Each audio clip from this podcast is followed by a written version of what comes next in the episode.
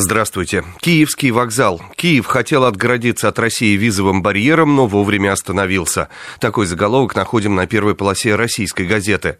Жесткая борьба политических сил на Украине и несогласованность в действиях нового правительства в очередной раз дала о себе знать. За 12 часов официальный Киев озвучил две взаимоисключающие позиции по вопросу введения визового режима с Россией.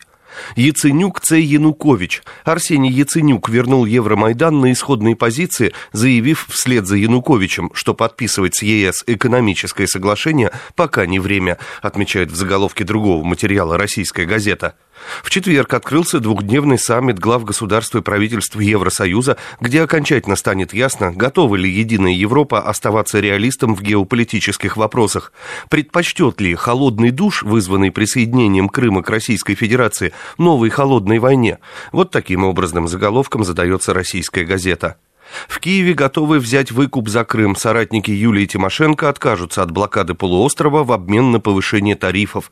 Так озаглавлена передовица в независимой газете. Российско-украинская конфронтация переходит из военной плоскости в экономическую.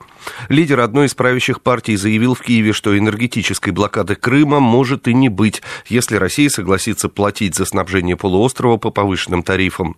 Российские власти настояли на освобождении задержанных в Крыму военных, но одновременно одновременно блокировали работу украинской корпорации «Рошен» в России. Это очень напоминает симметричный ответ на захват российской собственности в Украине, посчитали наблюдатели.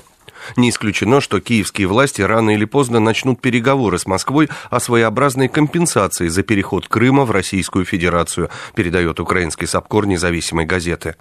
Дачи на море. Россияне активно интересуются покупкой недвижимости в Крыму. С таким заголовком спешит к читателям деловая газета РБК «Дейли». События вокруг предстоящего вхождения Крыма в состав Российской Федерации подстегнули интерес россиян к недвижимости на полуострове. Риэлторские агентства фиксируют увеличившееся в разы число обращений потенциальных покупателей, отмечая, что большинство звонков последней недели поступают из Москвы.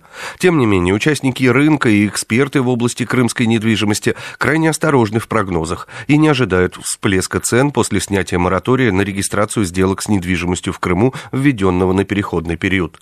В числе сдерживающих факторов они называют отток потенциальных покупателей из Украины и Прибалтики и слабую по сравнению с Черноморским побережьем Кавказа инфраструктуру на южном берегу Крыма, излагает РБК Дейли.